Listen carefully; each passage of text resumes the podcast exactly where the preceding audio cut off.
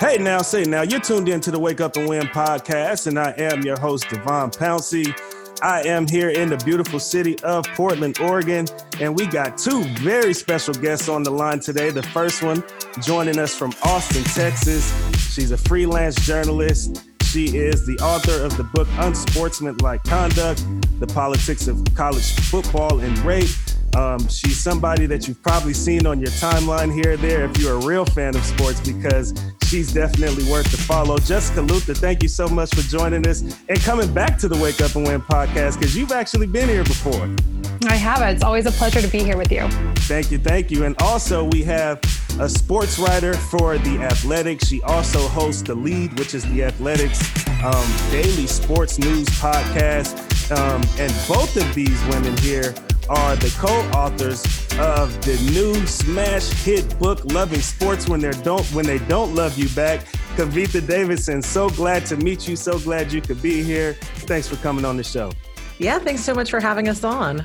Absolutely. So, first off, I got to apologize to you guys and also kind of express some gratitude all wrapped up in one here because last week when I reached out to your publicist, Joel, um, I sent out some days that I would be available for you all to come here and join me on the show. And uh, I didn't quite realize when I sent that availability that today would be a holiday. it's, it's, Labor Day. And so I got you two over here working on a Labor Day, which I do not like. And I totally apologize for that. Jessica, I know you live in Texas, which is famously known for its barbecue. So I hope I'm not interrupting one of the greatest barbecue plates you've ever had here. no, not not at this point. Quarantine has severely hurt my fooding. yeah, yeah. Okay. Well, I'm glad to hear that. But like I said, also at the same time, I am very grateful because you are willing to take some time out of your holiday to come and join me here on the Wake Up and Win podcast. So that's very crucial. Um, as I mentioned before, you two both published a book that was released last week, Loving Sports When They Don't Love You Back. Um, first and foremost, congratulations on that. I know there was a lot of hard work, time, and effort put into that. So, congratulations. Thank, Thank you. you so much. and also, you know, life sometimes is about journeys and destinations. And last week, I felt like I watched you two reach a destination on Instagram Live when y'all pop champagne like y'all won a championship game because obviously your book gets released, right? We were but, a little bit extra. It's uh, true. Uh, a little bit. I'm extra sometimes. It's like that around here. But um, but anywho, you got to celebrate on Instagram Live together, and you know, some people are obsessed with the destination, even though they may not necessarily particularly like the journey. Like I see folks traveling to Cancun and Tulum and all these other other cities that folks are traveling to, and it's like they may not necessarily like to get on the plane, but the destination is what it's all about. But then you have others that feel as if the journey is what it, everything is all about, and re- once you get to that destination, you get to really kind of feel the reward from the journey and all the work that you put in to get to that particular point. So I want to hear about the journey for you two here. How did you two meet? How did you come up with this concept for this book? How did that all come together before we dig into some of the contents within the book? So I'll tell you how we met, and then Jessica can tell you how we came up with the book. Is how we've been splitting this up, right? Jessica and I met on Twitter, which I love saying because Twitter is such a cesspool, but it is actually good for some things. And finding communities is one of those things. So I think Jessica and I started writing about sports probably around the same time or within a couple of years of each other. And we had the same kind of outlook. We always covered the intersection of sports and culture and politics and gender, race, and that kind of thing. Um, and just really admired each other's work. Um, and you know, the community of women sports writers is very tight knit. We're very small, um, and uh, you know, I think that like you know we just really um, you know read the same things we wrote similarly um, especially when it comes to sports and um, and gendered violence. Um, and i think we actually never met in person until we had already signed a book deal together. Oh wow. I think that's right. It's hard to remember. Um, and i think that was either when you came to new york or when i was in austin for south by i can't remember but yeah, yeah. Yeah, for, I can't remember either. I mean, you were like, in New York for your first book tour.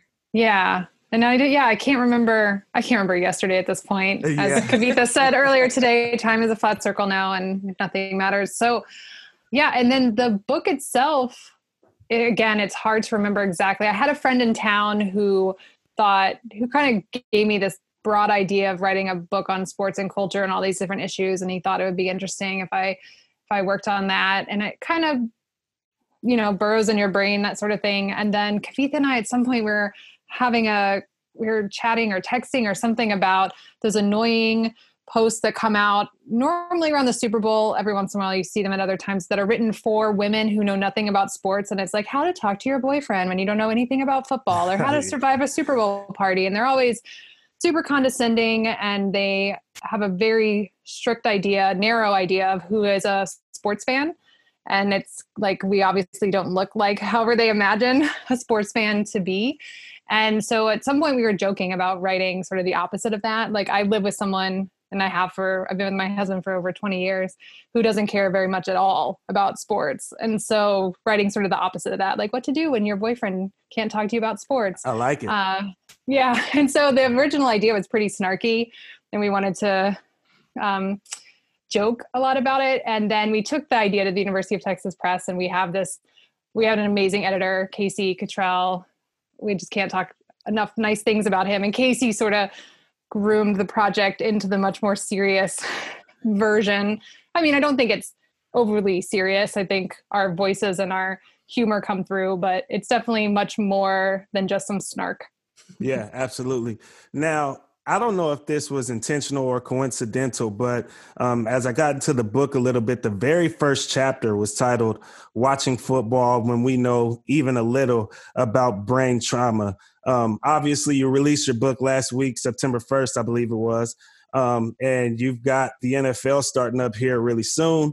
Um, was it intentional to get after the football fans first and foremost um, because you knew you might have been releasing around this time. And even beyond that um, what should football fans be thinking about based on some of the things you laid out in the book as we are entering upon a new season here Gosh, I wish we had been that intentional about that that chapter being first for that reason.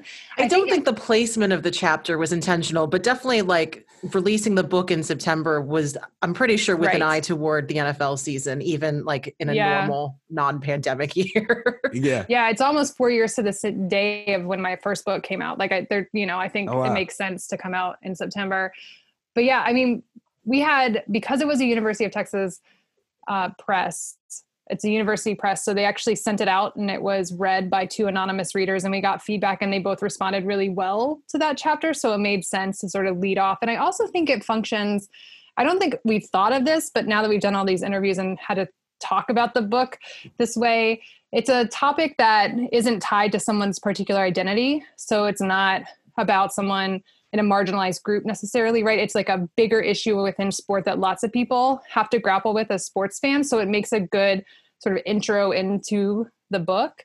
So yeah, I don't, yeah, it's not tied to NFL. It is interesting. The other thing that came out recently that's related to all lots of things we write about is that there um, are black retired football players who are talking about the racist way in which the money is being uh, given out to former players because it's like the medical information that it's all based on that itself is racist so then it's like who actually who's harmed the most and so who's actually getting money from the concussion settlement uh, so these things keep going um, it's what the other thing I'll say is it's so funny to think of this book as timely because back in March we like freaked out. We on when Really? sports came to a halt the day after the NBA shut down, we had like a panic phone call where like this book is going to be wrong and it's not going to have anything to do with anything at the time that it comes out. Like how can we how can we have written a book pre-COVID that's coming out? We didn't know where we were going to be in September. I texted so- Jess. I texted Jessica like six times in the first like four days after Rudy Gobert tested positive, and I definitely like we definitely called Casey, our publisher, a, a ton, um, just in a panic, like Jessica said, because I mean, listen, we didn't know if we would ever have sports back. First of all, right? Yeah. We also didn't know if it was irresponsible to be writing a book about our grievances with sports when sports were canceled because you know thousands of people were dying. Like you know there's all kinds of things. And then just like the timing of it right? Like how relevant how much would people want to talk about some of these issues that we that we discuss in the book if there are no sports going on and if there's you know this larger crisis that we're going through? And man were we wrong with all of those yeah. which just goes to show you like how different like the roller coaster we've all been on. I do want to answer your question about like what people should think about brain trauma within sport especially football fans. And i think my biggest takeaway from doing this chapter talking to people and researching and stuff is that we don't actually know a ton. Like we know a fair amount about cte and brain yeah. trauma but we don't actually know a whole lot. And so one thing is to Kavitha's been saying this a lot, but like we need like withholding judgment on the decisions people are making because, and this especially came through for me. I interviewed a professor in Canada who worked with CFL. She um, studied the wives of CFL players, Canadian Football League players, and sort of the decisions that they were making. And she kept saying to me just over and over, like, these are laborers, like, these are workers making tough decisions. This is a thing that they've worked for their whole lives. They're supporting their families, and we don't know a ton about these issues and what it will mean for each individual person. They can't predict this stuff. So they're making the best choices that they know how to make in the moment and, and to give them space for that. And like I interviewed our friend Joel Anderson, who used to play football, and I asked him, like, well, would you go back and not play football again now that you know that this is a potential outcome in your life? And he said, no, like he would totally play football again. It gave him all this great stuff. And yeah, it's scary to think about the outcome of it possibly, but he he knows for sure what football gave him. And so i don't know my, my biggest takeaway with that chapter was like we don't know a ton and it's really easy when you're not the one making that decision to tell people what they should and shouldn't be doing and how to feel about all those things.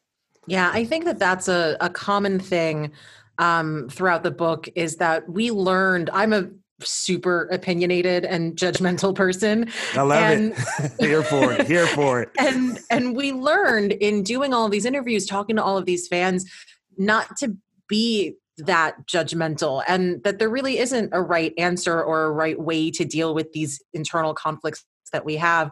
Um, and we know that because we have these conflicts. We are sports fans, right? Um, to Jessica's point that we just don't know a ton, it really is like that is it's such a takeaway about how little about brain trauma we really do know and in part that is because of obstructionism by the nfl to do this research um, my mother is a neuropathologist and she could tell you that the amount of research that has been conducted in the last 10 15 years is so concentrated because the NFL kind of had to stop blocking that kind of work from being done. And also to Jessica's point, you know, she mentioned Joel and absolutely again, absolutely no judgment for players who who want to play, who still want to play, knowing even a little bit about what it does to their brains or what it could do to their brains. But what we have also been seeing this wave of in the last five to 10 years is the tiniest amount that we do know has totally shifted how players approach their own bodies and their brains. And you start seeing players retiring from the NFL early um, because of that. So, yeah, I mean, not being judgmental is a huge thing, but being able to make those decisions in an informed way, you know, that's really the key here. How much knowledge and how much information are we giving players to make those tough to, to, to make those tough calls? I would say the scariest thing for me around brain trauma is youth sports. Yeah. And like if we're gonna we should be worried about everyone's brains all the time, that's for sure. But Absolutely. if we're gonna take a really critical eye to it, that's where we really should be starting is with youth because uh, Kathleen Bachynski, she just wrote a whole book on on this. Um, and it and she just the numbers are staggering when you think about like how many people play professional football in the world versus like how many children play tackle football. Yeah. Like again, like even just pure numbers wise, the place to really be thinking about this is around the youth. And we don't have, again, we just don't have a ton of data there. And that's, I think that's the one that gets me the most when I think about all these children and how we don't know a lot about that yet. That's that's scary. Yeah. Now, Jessica, I've heard you say on a few different platforms that you actually do not watch football any longer. Um, would you say that the brain trauma is the reason for that, or what reasons don't you watch football anymore?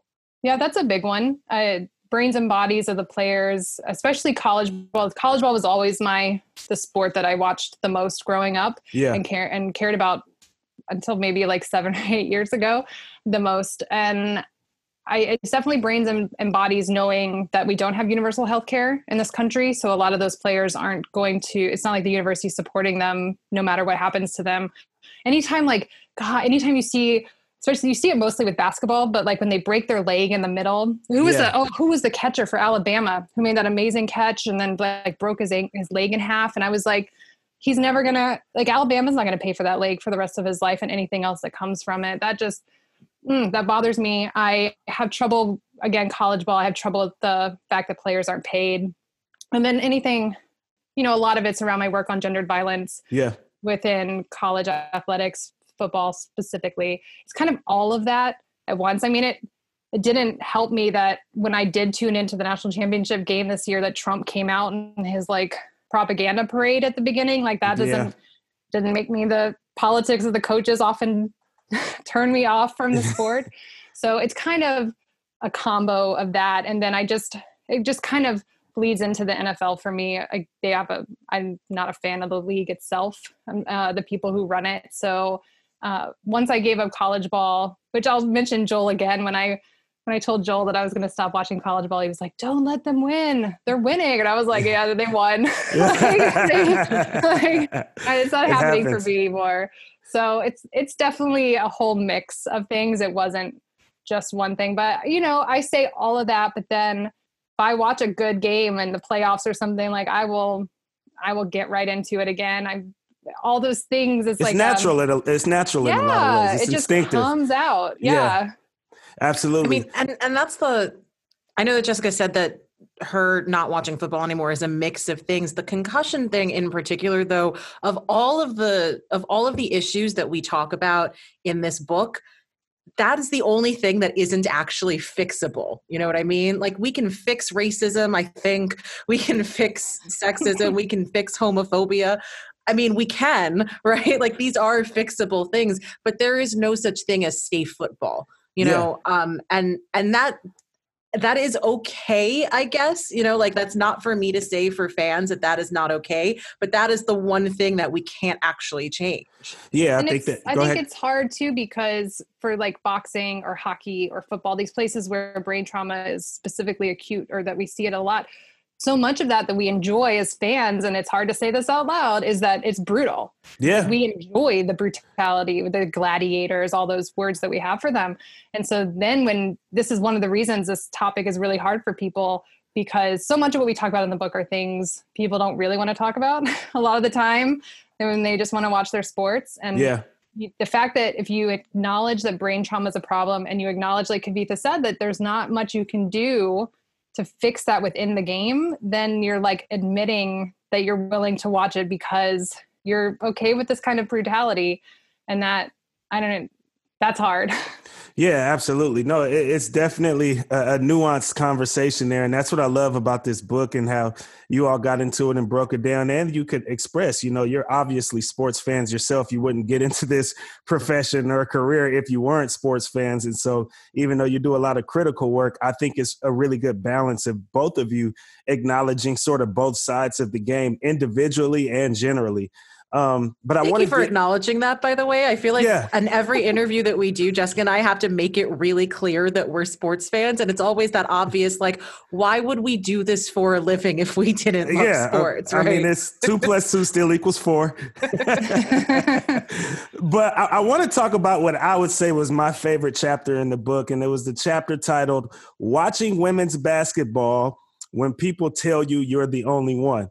Um, there was a statement in there in particular that popped out at me. It was the statement from Layshia Clarendon in the 2016 ESPN column um, where she said, People don't tune into the NBA for the sole purpose of watching dunks. Um, she went on to say, Because it's embedded in our culture to do so, men's sports have such an immense platform for visibility that even the utility guy on the best teams is revered.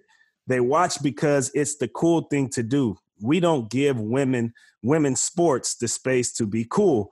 Um, can you two kind of elaborate on that statement and why it was necessary to be in this book? Because um, you know, based on just the overall point that you were getting at in that chapter, essentially. I think you know with the WNBA, and Jessica says this all the time. You're you're getting the same racism that you're getting when you know you you see people saying things about NBA players, but you're also getting sexism and you're also getting homophobia. And it was important for us to include that in the book um, and using the WNBA as a lens really for all women's sports because yeah. you could take so much of what we've written in that chapter and apply it to women's hockey, softball, um, you know, going going down the line um, and and just uh, there was another quote in there. I can't remember if it was Layshia or who it was, but basically, you know, she said the struggle around promoting women's sports and, and getting respect and attention for women's sports is like if you've ever bought a pair of scissors and you need a pair of scissors to open the, the scissors. Oh, that right? was Amani. Amani that was Amani. Uh, mm-hmm. Uh, which amazing. Amani is incredible. but it's the perfect analogy because yeah you know, when we fail to promote women's sports, obviously women's sports aren't going to be as successful as, as big revenue generators. And it's this vicious cycle. And nobody ever stops to really examine the mechanics of that cycle because it's just a given that women's sports suck or that nobody wants to watch women play play sports right? Because that's that's just the go-to um, state of things that we're supposed to accept in in society. And you know so it was important to us to just completely turn that on its head because it's not true. Um, and honestly we're seeing that right now. I mean we're seeing this surge of women's soccer and women's basketball. And listen we the greatest tennis player of all time is a woman. And we're we're lucky that she's now made it through to the quarterfinals we can say. Yeah. but um, i think especially with covid with the quarantine it's you know i was afraid of what a sports shutdown would mean for the momentum that women's sports had really started to build uh, by you know the beginning of this year. And and i you know the NWSL was the first sport to come back, right? And even though Sabrina Ionescu is, is injured, the WNBA is having this surge right now in popularity. And I think what I hate to kind of say it this way, but you know, when people didn't have any sports, they realized just how stupid it was to downplay the importance of women's sports. Yeah.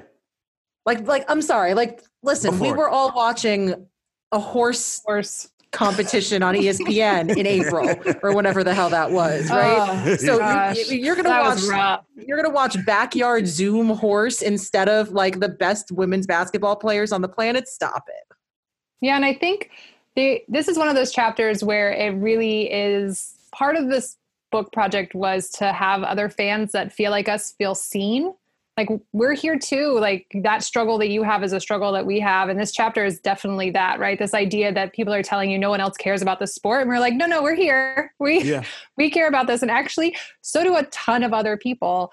And so it was really important to us to one just address sexism in sport in a really concrete way and one thing about the w is it's the longest the longest what's the right word here it's been around the longest of all the professional women's leagues and it's what 23 24 years like it's a substantial amount of time at this point so it makes a good example for that there is longevity in this and that there really is a future and the other thing i always like to say about uh, Layshia's I love them. Layshia is so great. Um, that quote is so perfect because I feel like there's this osmosis that happens with men's sports. So like men's sports are just around. Like so even if I'm not watching the NFL, if I'm not yeah. taking if I'm not paying a lot of attention to the NBA, I still kind of understand what's happening. Like I knew I did not watch last night, but I knew that Giannis had sprained his ankle. Yeah. But I can't actually tell you how. I know that I must have seen it on Twitter. Must like but I can't pinpoint for you how I know that thing that I know right now. So there's this way that with men's sports, and it's that's a really hard thing to put your finger directly on, right? I just know stuff about it because of the way that it exists in our culture. Whereas for women's sports, it's better. I like now you can really curate social media feeds. I have really done a good job myself personally of surrounding myself by other people who love women's sports And so I get a lot more of that information now than I ever did before. And that's wonderful, but it's still work in a way that you don't have to do with men's sports. Absolutely. Now, I, I want to ask more about some of the contents in this book, and we'll get there. But before we do that, I want to talk about Jessica Luther, the person in the sports fan, Kavitha Davidson, the person in the sports fan, because this book to me was sort of like a layout of a moral compass for sports fans in particular. Like it almost could have been looked at as like a religious book for sports fans. If you have, you know, things that you want to know more about and understand as far as, you know, maybe certain details are concerned or just simple morality is concerned, this is a book that I think you can go to to kind of guide you through that.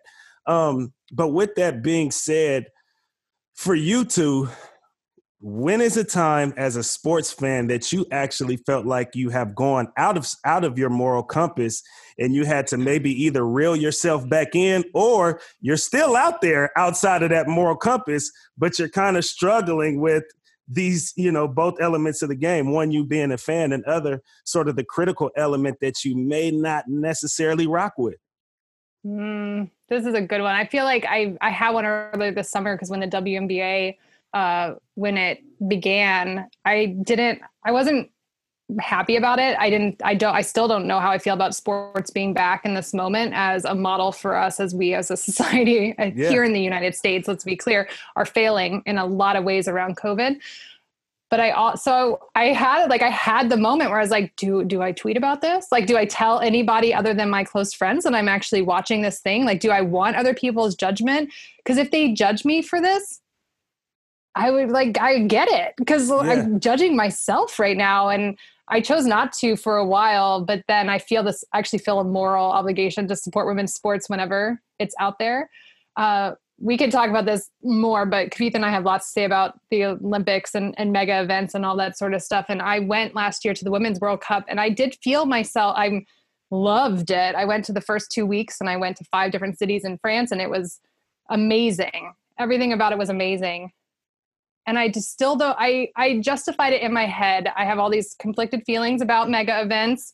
Devon is friends with Jules Boykoff, who Most writes certainly. deeply on this. He's in the book talking about this, and, and I just was like, well, women's World Cup is not as bad as the men's World Cup because it's a smaller event, and they didn't have to act like I was doing that kind of work for myself so that I didn't have to consider if that was even a thing. And I don't actually know the answer to like the impact of the World Cup in France because I don't want to. So I'm admitting that to you, Devon. I, I don't know I, if I said that out loud anywhere. yeah, I, I, got you. I got you here. I got you here. What about you, Kavitha? I mean, yeah, Jessica and I can talk for ages about how awful the Olympics are, but how much we love them. Um, so yeah, um, and I agree. Like I had the same when sports restarted. I didn't think the NBA bubble would work. I'm glad it has. Um, I didn't think it was responsible to bring sports back in in general. I still don't really think, especially the way that baseball's doing it, the way that the NFL is planning to do their season, not in a bubble, it's responsible. And also just the messaging I thought was just wrong when we're still trying to get Americans to take this disease seriously and, and yeah. To understand that a little bit of sacrifice needs to happen. But man i've loved watching these games. Like it's just it's not you know like baseball should not be like listen andrew cuomo the governor of new york which is my home state my hometown had to like retroactively allow the mets and the yankees to break the state's uh, travel uh, travel restrictions. If you go to states with a high COVID um, rate and you come back to New York, you are supposed to quarantine for 14 days. Obviously, the Mets and the Yankees are not doing that. And both of them play Florida teams in their divisions, like, you know, and they're not quarantining but I've loved watching the Yankees, even though they've been awful um, recently. but you know, so that's a huge that's a huge one for me recently. And I will also say, also Yankee related, my favorite player of all time. He is my heart and my soul. And the reason that I am a sports fan is Mariano Rivera. And on the day of his Hall of Fame induction, which I was supposed to go to with my mother, um, and just the travel plans didn't work out last year, but on the day of his Hall of Fame induction, um, our, good friend Bob Silverman at the Daily Beast published a piece on Mariano's Trump leaning politics. And it was devastating for me to read. And I sent him a text and I was like, I'm glad you did this work. This work is important. Don't stop yeah. doing the work. Could you have published it a day later? Like, because I just wanted to watch the ceremony, yeah. right? And I did. And I still loved it. And I still love him, even though I, you know, on opening day of when baseball restarted, he he was at the White House on the White House lawn. Like, and and it's so painful for me to have to reconcile those two things but um but i'm still always probably going to love him. Um i can't erase all of those memories. And again it's just so like he and those yankee teams are so foundational to my sports fandom. And so much of what we explore in this book is how sports fandom is foundational to our identities. So it's really hard it's really hard to break away from them. That makes me think about i grew up with bobby bowden as the coach of the florida state football team. And grew up just thinking he was the best thing that has ever happened The nice old white guy who coaches a team. I can remember being at fsu my husband and i this is like the weird but we took a golf class which yeah. like whatever and we were out. I know i know you think whatever you want but i was no no that is just a very like you went to college in florida you had a golf class. Yeah i don't even know what we were doing. Aaron was way better at it than i will ever be but we would be out there and bobby bowden would like show up to like be on the, and I remember like going up to him and talking to him and he was so nice to me and all this sort of stuff. And over the last five to 10 years, like it's been a real reckoning for me to go back, even in the work that I did around gendered violence, like he was bad on that when he was a coach there. Like I have yeah. trouble with choices he made then. And then of course he's, you know, stumping for, for Trump now and having to really, it's exactly what you said, Kavitha, like, I don't, it's very hard for me to see it and i don't i don't know what to do with the memories and feelings that i feel when i think back on how i used to imagine him versus what i know of him now and i don't know if i'll ever reconcile those two things First and foremost, I'm so glad that you all are here spilling the beans on the Wake Up and Win podcast. but but even beyond that, I think it's very important to do so and, and be transparent and all of that because, you know, for me, I, mean, I think there's a such thing as an expert critic. I don't think there's a such thing as a perfect critic and we all do critical work here in our own separate ways but doesn't necessarily mean we have to be perfect in doing so nor does that kind of take away from um, some of the validity of us being critical in our work that we do kind of have these gray areas. So you know i think it's very important jessica you're somebody you know i've given you your flowers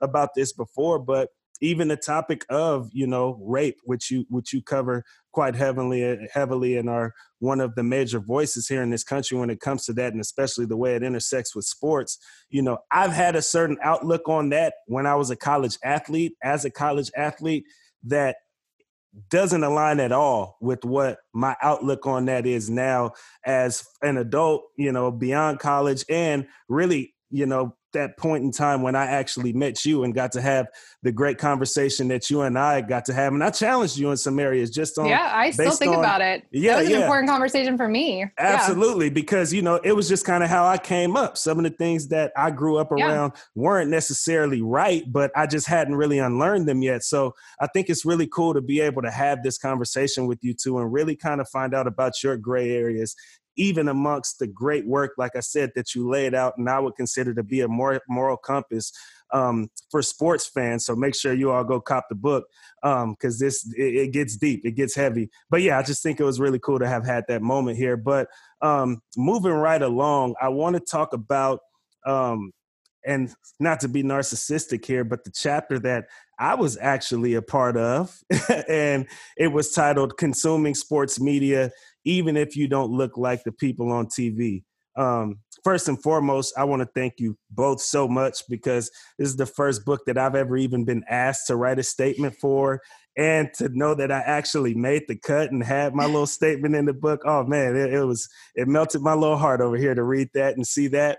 Um, well, so you're yeah. the perfect person for it, Devon, because you are someone who was like, I don't see a lot of people that yeah. remind me of me in the media that I consume. And like, look at you now. Like I met you when you were in college. Yeah, you did. I'm just so impressed. like you went out and just made the media that you wanted to see. Absolutely. So you fit perfectly. Yeah, for sure. And, and, and kind of piggybacking off of what you just said there, I loved how you guys formulated that chapter by asking people that are underrepresented in the media space for their statements in this particular chapter. So you can kind of hear this range of answers that many people who are of color or, you know, are women or, uh, you know, are just underrepresented in general within the sports media uh, sphere you got to hear from them directly and what it is they had to say. So, can you two kind of speak more to that and how that came about, like in your own conversations behind the scenes? That hey, with this chapter, we should get people from all types of underrepresented, um, you know, places and spaces, and have them come speak to their experiences here in this book.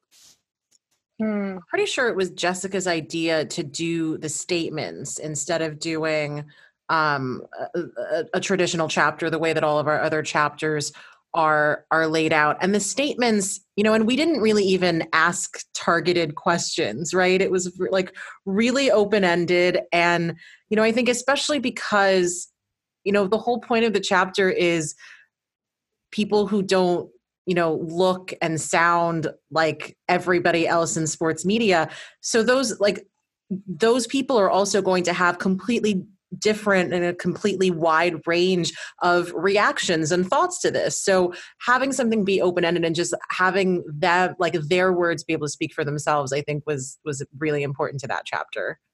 Yeah, it ends up it's mainly it's like an oral history, right, yeah. of this moment uh, for people who are in under, underrepresented groups within sports media.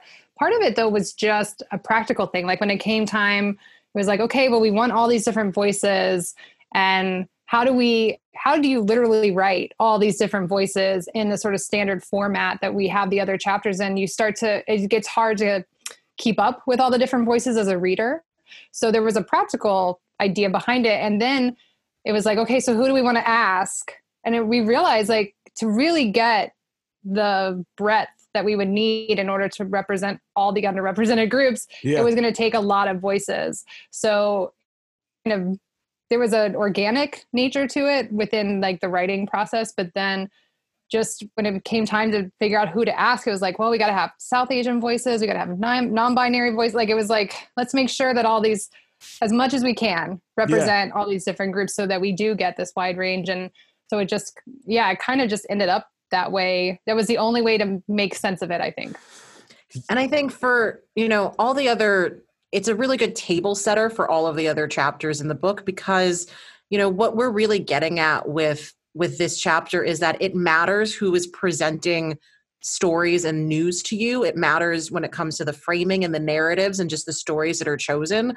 Um so you know when you only have white men telling you talking to you about sports you're only going to get that singular narrative um, around sports so it was really important um, to show the breadth that can exist in order to tackle all of the other issues that we do lay out in the book.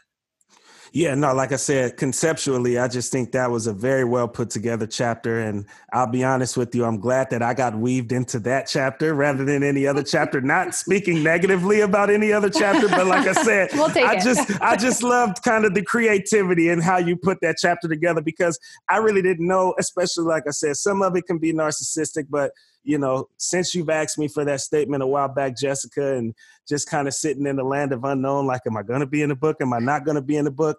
There's been a hundred different ways that I've actually looked at how that quote could be placed in a book that I have yet to read, that I don't really know all the directions that yeah. this book is going to go in. Us. Yeah, I really did. Yeah. And so to see that that was the way things worked out and being able to be a part of that long list of folks that are underrepresented like myself which is something that obviously isn't really the case in my day-to-day career i think that was special for me to be a part of and say that i was a part of because i don't really get that opportunity in my actual day-to-day work that i do. So it was just cool all the way around there conceptually. Um, that's so funny because my memory of that chapter was collecting all the stuff and we had it all and i feel like for months and months it was just kind of piled together. Mm-hmm. and it was like we'll figure out what to do with it like i just feel like we were like we'll figure out what to do with it. We'll figure out what to do with it. And it really didn't come together in the type form. And casey again was very helpful in sort of getting it to its final form but yeah i'm so glad that it comes off the way that it does because i can it was a real struggle to make sure that it wasn't too much, but yeah. that everyone was included and uh, doing that sort of dance was it was like a last minute sort of put together and so thrilling to hear you say yeah that. yeah it was powerful it was powerful um, but i do want to know you know obviously like i said you, you both do very critical work um, obviously you put this entire book together so you know you came up with you know a lot of the ideas and the things that you wanted to talk about and cover um, but I want to know what you learned most from this book that you may not have learned initially, or you may have learned it, you know, as you're writing and researching and doing all the things that you have to do to come up with the final product as you all did last week. Um, what caught you off guard? You know, what did you learn? My my two I have one thing that I learned that I didn't know before, and then I have a takeaway. So my takeaway was not to be judgmental, like we talked about earlier, right? Just after talking to so many of these fans, realizing just how wide the range of experiences and how different the dilemma is for everybody and that that's okay and um you know one of one of the things that we hope people take away from this book is being able to just sit with that discomfort the discomfort of that dilemma um on a tangible thing that I learned, um, and Jessica worked on the Olympics chapter, I had known, you know, I'm a sports business reporter by trade. So I had known all of the devastation that the Olympics do to cities and stadiums and and you know localities and all of that and the way that the Olympics are used for propaganda and and all of that. I did not know just how much the Olympics um, caused the militarization of the police departments that was something that I learned to the extent that I did um, in reading how Jessica put that chapter together and you know the work of our friend Jules Boykoff that literally cities that host the Olympics have their police department armed to be Olympic security and then they don't de-arm them they don't disarm them after that happens you are literally like the Olympics cause an influx of military grade weapons into the cities that host the Olympics. And that was mind blowing to me. And, and I, I've said this in almost every interview that we've done. I will always bring that up now. I feel like that is a thing people need to know. Yeah, I totally second Kavitha on the fact that I learned how hard it is, like not to be as judgmental, but even to tell people what they should be doing. So we initially this book was called How to Love Sports When They Don't Love You Back, and we dropped the how to because it was like, well, shit, like can can we tell people how to do this? Like this, yeah. that's a, actually an incredibly difficult thing to do. Yeah. And who are we to tell everyone how to make these personal decisions for themselves? But for sure, for sure, the thing that I learned that I did not know, but that I was really sure I knew a ton about was doping. I went into that thinking doping is bad and we know it's bad and I'm going to I I don't even know what I thought the chapter would look like when I started out and then I started doing research and I was like what is doping? Like how do we define this? This feels really arbitrary.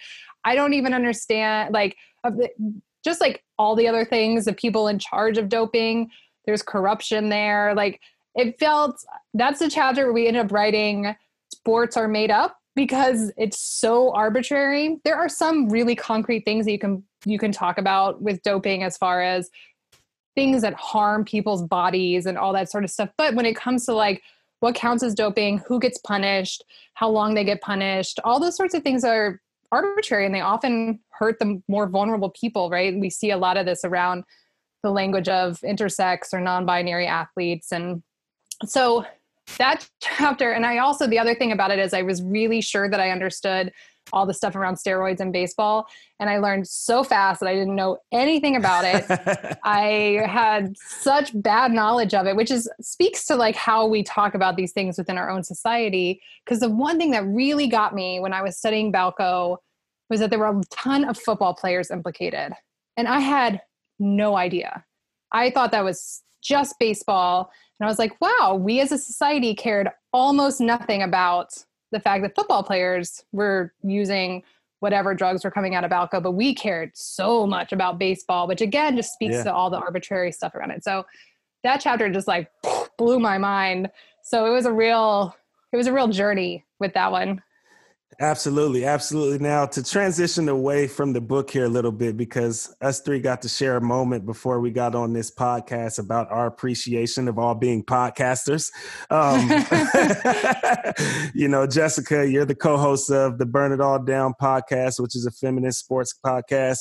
Kavitha, you host the Lead, which is the national podcast for the Athletic. Obviously, um, we know how prominent of a sports publication the Athletic is, but can you speak to sort of within your careers? Obviously you know you're right you write articles for a living you write books for a living you make appearances for a living you do all of these things but speak to the significance of the space that each of your particular podcasts play to your careers.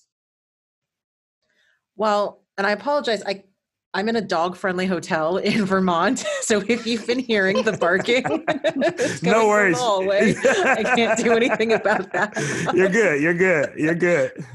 Um, so I had never podcasted before I joined the lead, um, before I became host of the lead and this is my full-time job now. I haven't written anything but the book basically um, in the last calendar year. Wow. And uh, and it's weird because i am a writer. Like yeah. i you know um, but it has been such an incredible learning experience being able to tell stories in an audio form. The the premise of our show we basically tell people we are the new york times the daily but for sports. Yeah. Um, you know we do deep dives into like very sound rich um, stories every day and it's a mix of like the biggest story that's happening that week or that or a couple of days before um, and you know just long form you know incredible storytelling that our great roster of writers at the athletic put put puts out.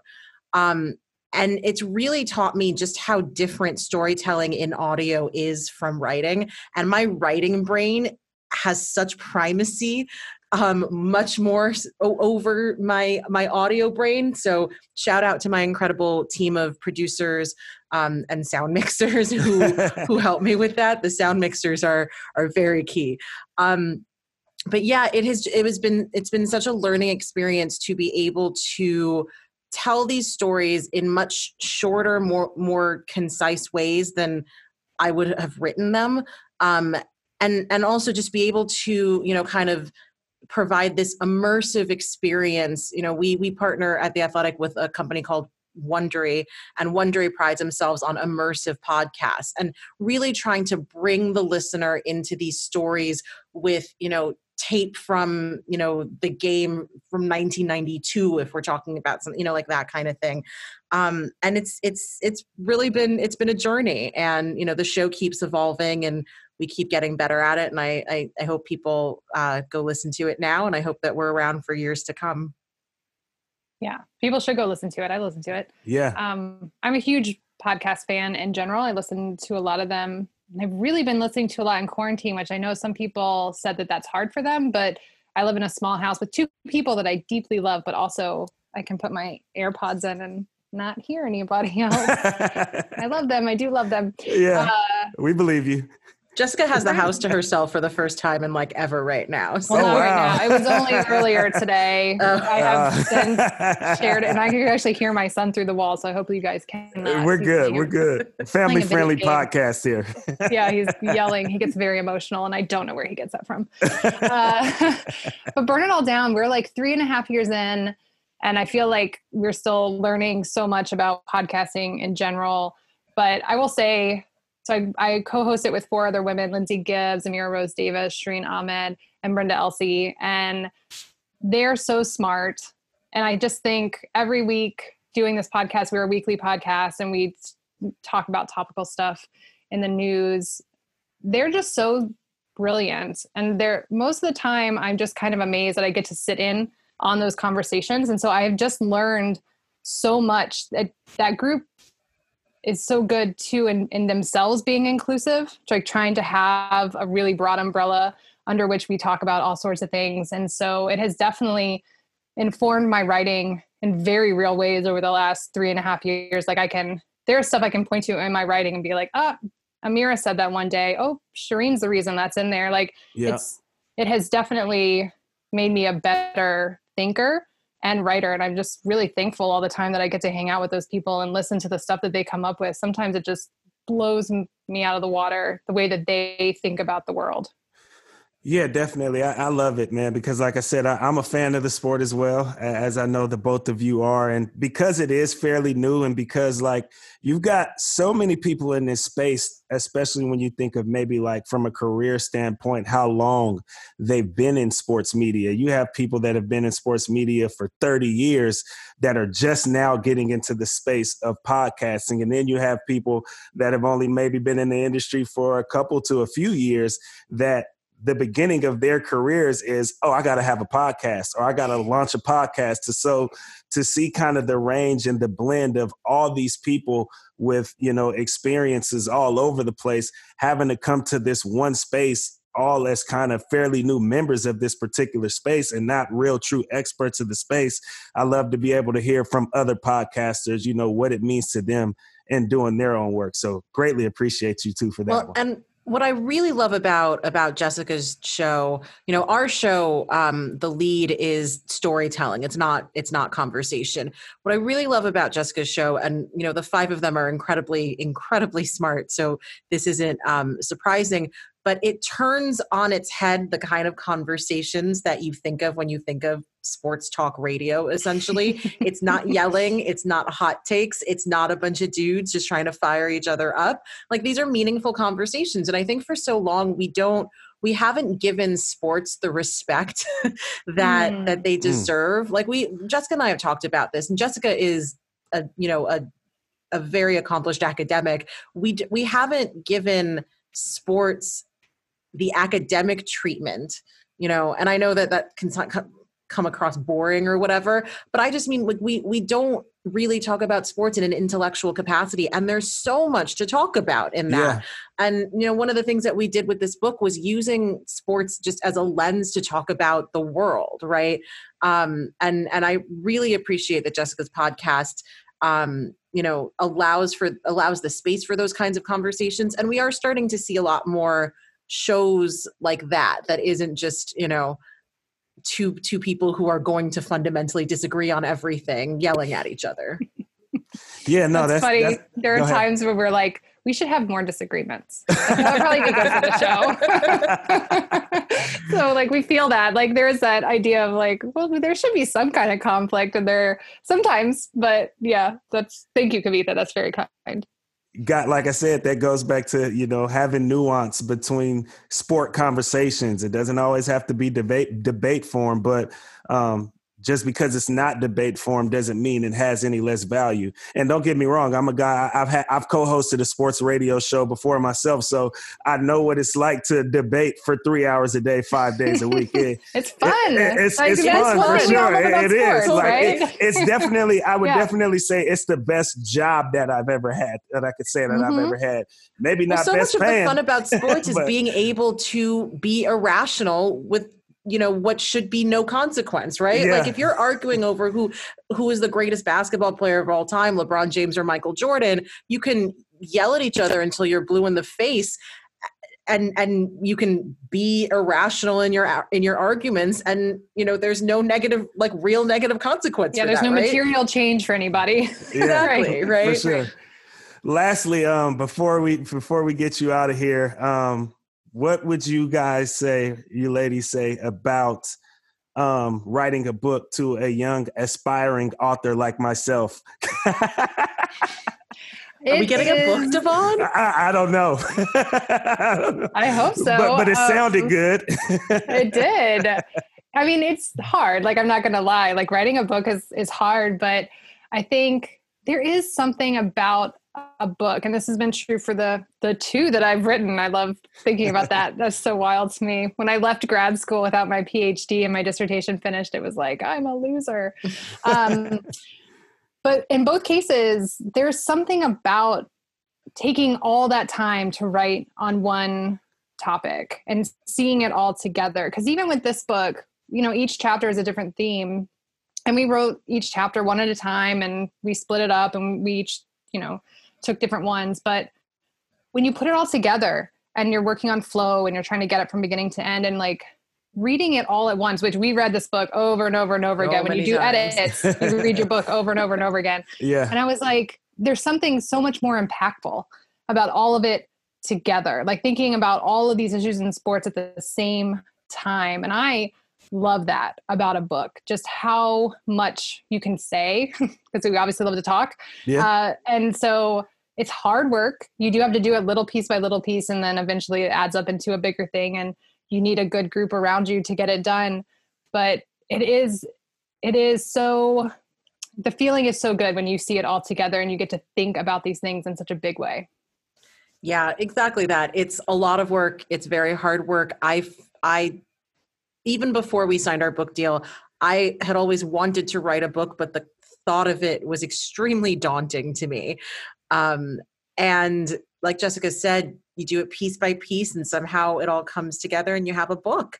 Um, and you honestly like and i believe this in no matter what kind of writing you're doing editors are so important and having a good editor on a book um casey again like we would not have had this done without him um but yeah so it's so important and it is just extremely satisfying when you see it come together when you see it out in the world. It's still wild to us that people are have read our book Yeah. Yeah, it's really Um, weird. Yeah. we've done a couple of these podcasts and and and people have read passages from the book to us and on the one hand we have read our own book 17 times like Yeah, yeah. um, and on the other hand we cannot for the life of us remember half of what we actually wrote in the book You're like, oh, that sounds good. Sure, we wrote that. Yeah, yeah. who wrote that yeah um, so to hear people reading our you, you know your words back to you is just this incredible feeling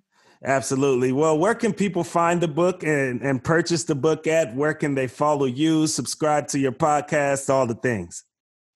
The book is anywhere you buy books. So wherever you would normally go, if it's your indie in town, if it's Amazon because you have a Kindle, any of those places will work. If you want a signed copy, you can go to Oh. Book People because we did we signed so many of those book plates. um, and I apologize if you get one of the like the ones toward the end of the pile where I just started to do a K and then some scribbles. you like forget how to sign your signature when you're Really in the middle do. of it. It's a Yeah. really weird brain thing. But because Book People's here in Austin and because the press is here in Austin, there that's the place where you can get the signed ones. Solid, solid. And I am uh, I'm on Twitter at Kavitha Davidson, and you can you can subscribe to the lead on Spotify, Apple Podcasts, or wherever you're listening right now. Hello. nice. Uh, I'm on Twitter and Instagram and Facebook at Jessica W. Luther, and Burn It All Down is all, all the places that people get podcasts. So go subscribe. Absolutely. Well, once again, before I let you two off the hook or off the Zoom or whatever we're calling it these days, thank you so so much for allowing me to have some, you know, sentimental sentimental value in, in regards to this book and being able to give my statement and state and say my little piece, you know. Um, but no, it, it's truly something dope. You know, I don't even think I've told my mom yet, and I think she's going to be really happy when she hears that I was in a book. I kind of been waiting to talk about it because I want to promote it all with the podcast and all that good stuff. But I, I'll definitely be putting it out there to everybody because, like I said, for one, I'm grateful. For two, um, I did get to read the book. I was able to get a copy of it, and it was an easy, nice flow. And like I said, um, for fans, you know, although we always will get caught up sort of in our own teams and some of our mishaps when it comes to being a fan. I mean, I'm an Oakland, well, now Las Vegas Raiders. I say that. so I can't say it eyes. either, man. It's But I'm a. Raiders fan where, you know, we're we're a pretty hardcore fan base, I would say. You know, and I grew up, you know, we my family, we're season ticket holders. So, you know, that is a mm. huge part of my culture and my sport culture and, you know, what shaped me as a fan ultimately of sport in general. And uh, you know, being able to have this book to kind of piggyback off of when sometimes maybe you need to check yourself and check your fandom. Don't mean you got to quit being a fan, but sometimes you got to have it. Hey, you got to check yourself a bit. And so um, I really thought that you know this book really did that for sports fans. So congratulations once again, and thank you so much. Thank Thanks you for so much, having us. Devon. Indeed. On that note, we will leave you all the only way that we know how, and that is to stay woke and go win.